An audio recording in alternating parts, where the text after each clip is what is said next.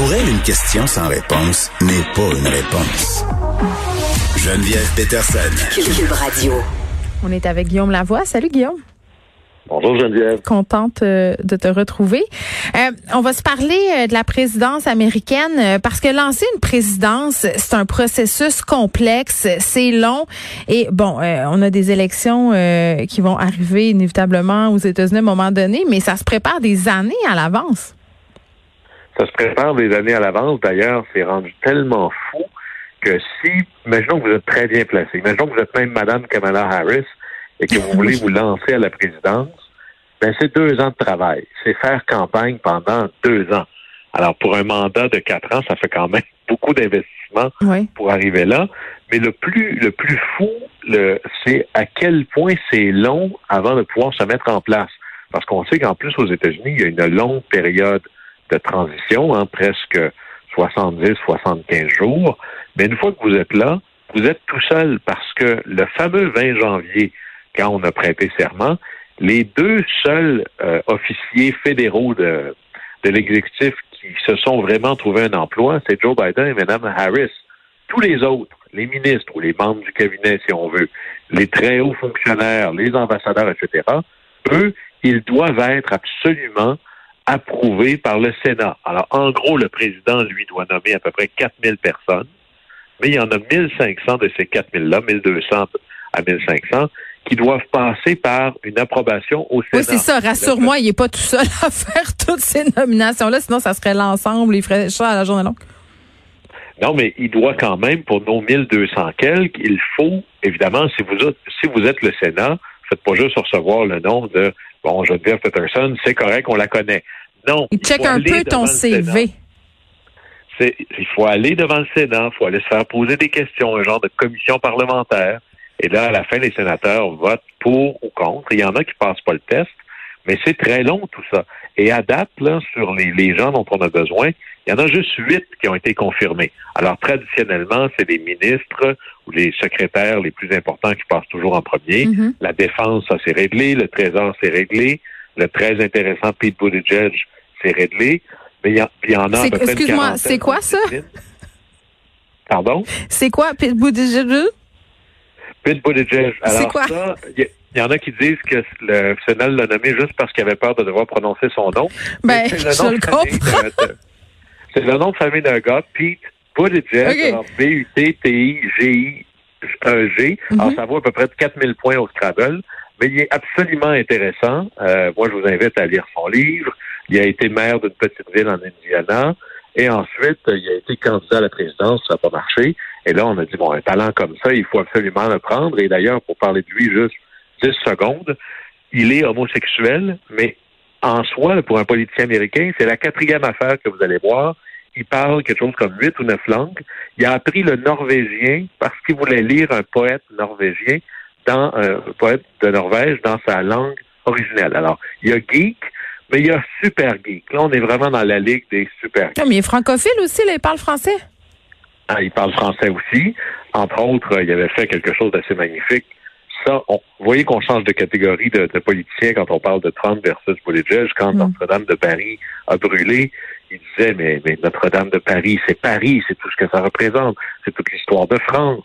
Oui, il n'a pas dit que c'était un vieux bâtiment puis que c'était bien correct. Non, il n'a pas dit prenez les CL 215 puis laissez tomber de l'eau dessus, ce que M. Trump avait vraiment dit. Mm-hmm. Alors, mais là, ça veut dire que ça commence à faire pas beaucoup de monde. Là. Sur les 1500, il y en a huit de confirmés, même pas le cabinet au complet. Il y en a une quarantaine dans le pipeline. Et là, on attend. Ça va être qui ces gens-là? Parce que c'est pas juste les ministres, c'est souvent les ministres adjoints, euh, les, secrétaires, les assistants. Mais là, il est en retard, Biden. Il est en retard. Est-ce que c'est tout de sa faute? Il y a beaucoup le Sénat aussi, mais il est en retard par rapport aux autres. Si on regarde, par exemple, les autres présidents par la suite, là, euh, on a un certain retard. Là où c'est de la faute à Biden, si on avait le Sénat peut se traîner les pieds, mais il y en a quand même que 500 qui ont été identifiés. Alors, sur les 1500, il y en a qu'on n'a même pas de, nom encore.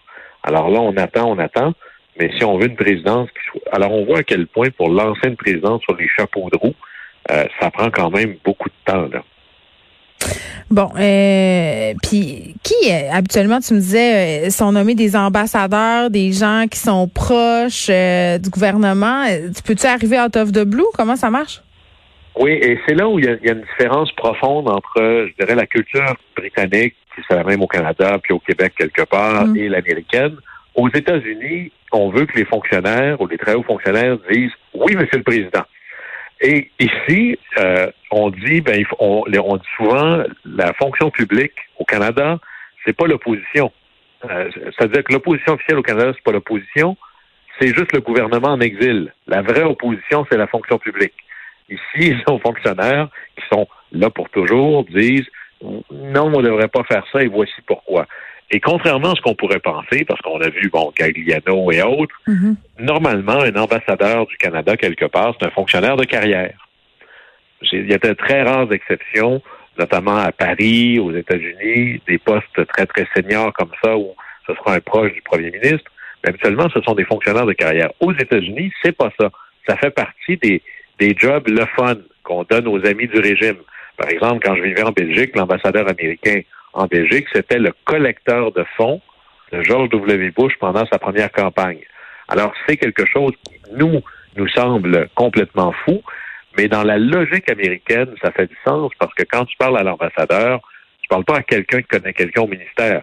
Tu parles à connaître quelqu'un, tu parles à quelqu'un qui peut décrocher le téléphone et parler à son bon ami, le président.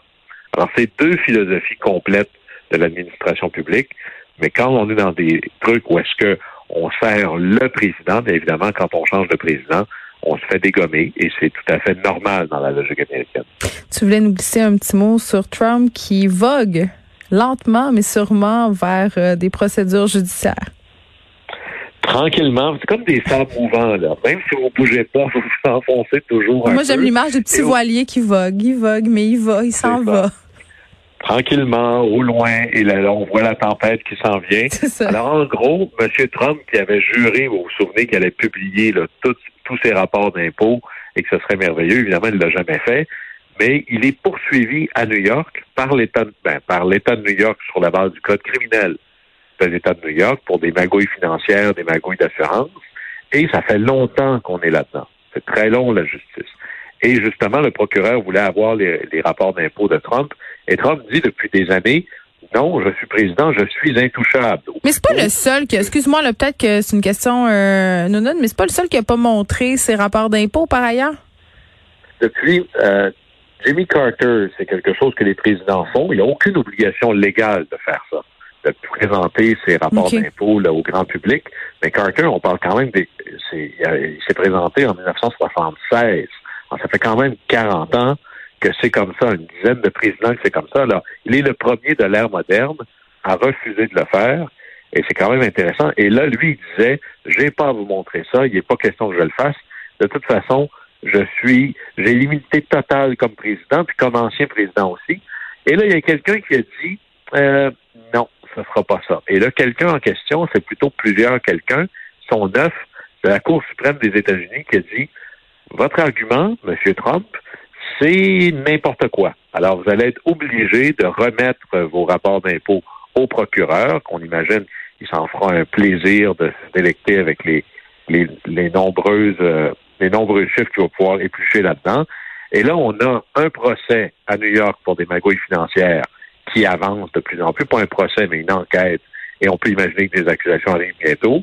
On a une enquête en Géorgie, sur la base du code criminel de Géorgie, pour avoir tenté d'influencer un officier électoral. Et là, franchement, là, si vous vouliez une preuve plus forte, c'est un appel téléphonique qui dure une heure et demie, qui traîne sur les internets. Toutes les là. Oui, on en avait passé un extrait par ailleurs. Euh, tu en avais passé un extrait. Là, il demande, euh, il demande à, la personne en question de lui trouver quelque chose comme 11 000 votes. Là. C'est ça. Il aurait dû dire s'il vous plaît. Là, au moins, ça aurait été une tentative d'intimidation, mais poli. Il a même pas dit s'il vous plaît, alors il va payer pour ça.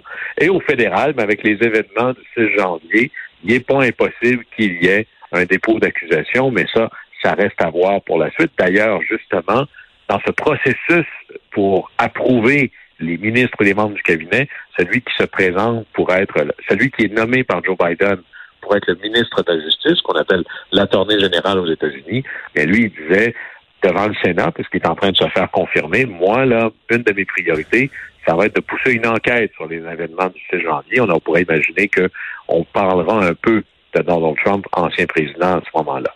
Alors, ce qui est assez fascinant là-dedans, parce qu'on est toujours innocent jusqu'à preuve du contraire, qu'on soit à New York, en Géorgie ou à Washington, en droit civil ou en droit criminel, que ce soit fédéral ou des États, même si Donald Trump était innocenté de tout ça, on peut imaginer que c'est pas exactement le genre de place qu'il veut dans les médias, et ça va lui coûter très cher, parce que les frais légaux, aux dernières mm. nouvelles, c'est pas donné. Alors, son argent ira peut-être là au lieu d'être dans sa campagne, mais dès dimanche, on surveille ça. Vous allez voir, Donald Trump reprend le micro et s'en va faire un discours devant la super assemblée du mouvement conservateur aux États-Unis. Là, c'est pas la télé du Parlement canadien, c'est le, si vous voulez, l'association conservatrice aux États-Unis. Alors, tout le monde va voir un peu comment ça va être, mais les rumeurs sont déjà claires qui s'en vient dire, hey, c'est moi le, l'héritier présumé de la nomination en 2024, mais ça va être intéressant de voir ça. Mais eh, Guillaume, écoute, je sais que tu n'as pas de boule de cristal, mais est-ce que dans l'une de ces trois causes-là, c'est-à-dire New York, Géorgie, cette étude du fédéral en lien avec les événements euh, qu'on a vus au Capitole, est-ce que dans l'un de dans l'une de ces trois causes-là, on, on, pourrait s'attendre à ce que Donald Trump soit reconnu coupable? Autrement dit, est-ce qu'on peut s'imaginer un ex-président euh, s'en aller en prison? Est-ce que ça se peut que dans l'un des trois cas, on ait des véritables conséquences pour Trump? Évidemment, tout pourrait arriver, mais celui de New York est bien avancé. En Géorgie, on commence, on n'a même pas commencé encore en droit fédéral, mais s'il était reconnu coupable à New York, il est tout à fait possible que Donald Trump aille en prison. Alors, c'est un peu embêtant, lui qui vient juste de déménager en Floride, il faudrait qu'il retourne dans l'État de New York. Mais il va se faire euh, construire une prison. Ce serait, ce serait, ben souvent, vous savez, la vieille blague qui dit euh, pourquoi les politiciens américains mettent toujours plus d'argent dans le système carcéral que dans le système d'éducation, mm. parce qu'ils savent que à tout prendre, ils ne retournent pas à l'école. Ben, c'est ça. bon, euh, évidemment, euh, on va continuer de suivre tout ça. Moi, j'ai bien l'impression, Guillaume, qu'il va s'en sortir dans les trois cas, qu'il va trouver le moyen de détourner tout ça, mais Évidemment, à quel prix? Parce que ça va lui coûter des gonzillions de dollars. Et on sait que Donald Trump, en tout cas, euh, c'est ce dont on a discuté à quelques reprises, n'est peut-être pas si riche qu'il n'y paraît. Il est beaucoup, beaucoup moins riche qu'il n'y paraît parce que, évidemment, son argent était beaucoup dans l'immobilier. Il reste, il n'est quand même pas à la rue, euh, mais il y avait quand même 400 millions de prêts qui arrivaient à échéance bientôt. Alors, c'est certain qu'il y a des discussions financières parce que la vraie valeur de Trump Inc., c'était la marque de commerce de son nom. Ouais. Et ça, là, ben, mais là, après sa présidence, ça vaut moins cher que ça valait. Oui, il y a encore des gens euh, qui le suivent, mais tout de même, qui sait. S'il s'en va en prison, il pourra peut-être en tirer une télé-réalité. Guillaume Lavoie, merci. Au plaisir. Au plaisir.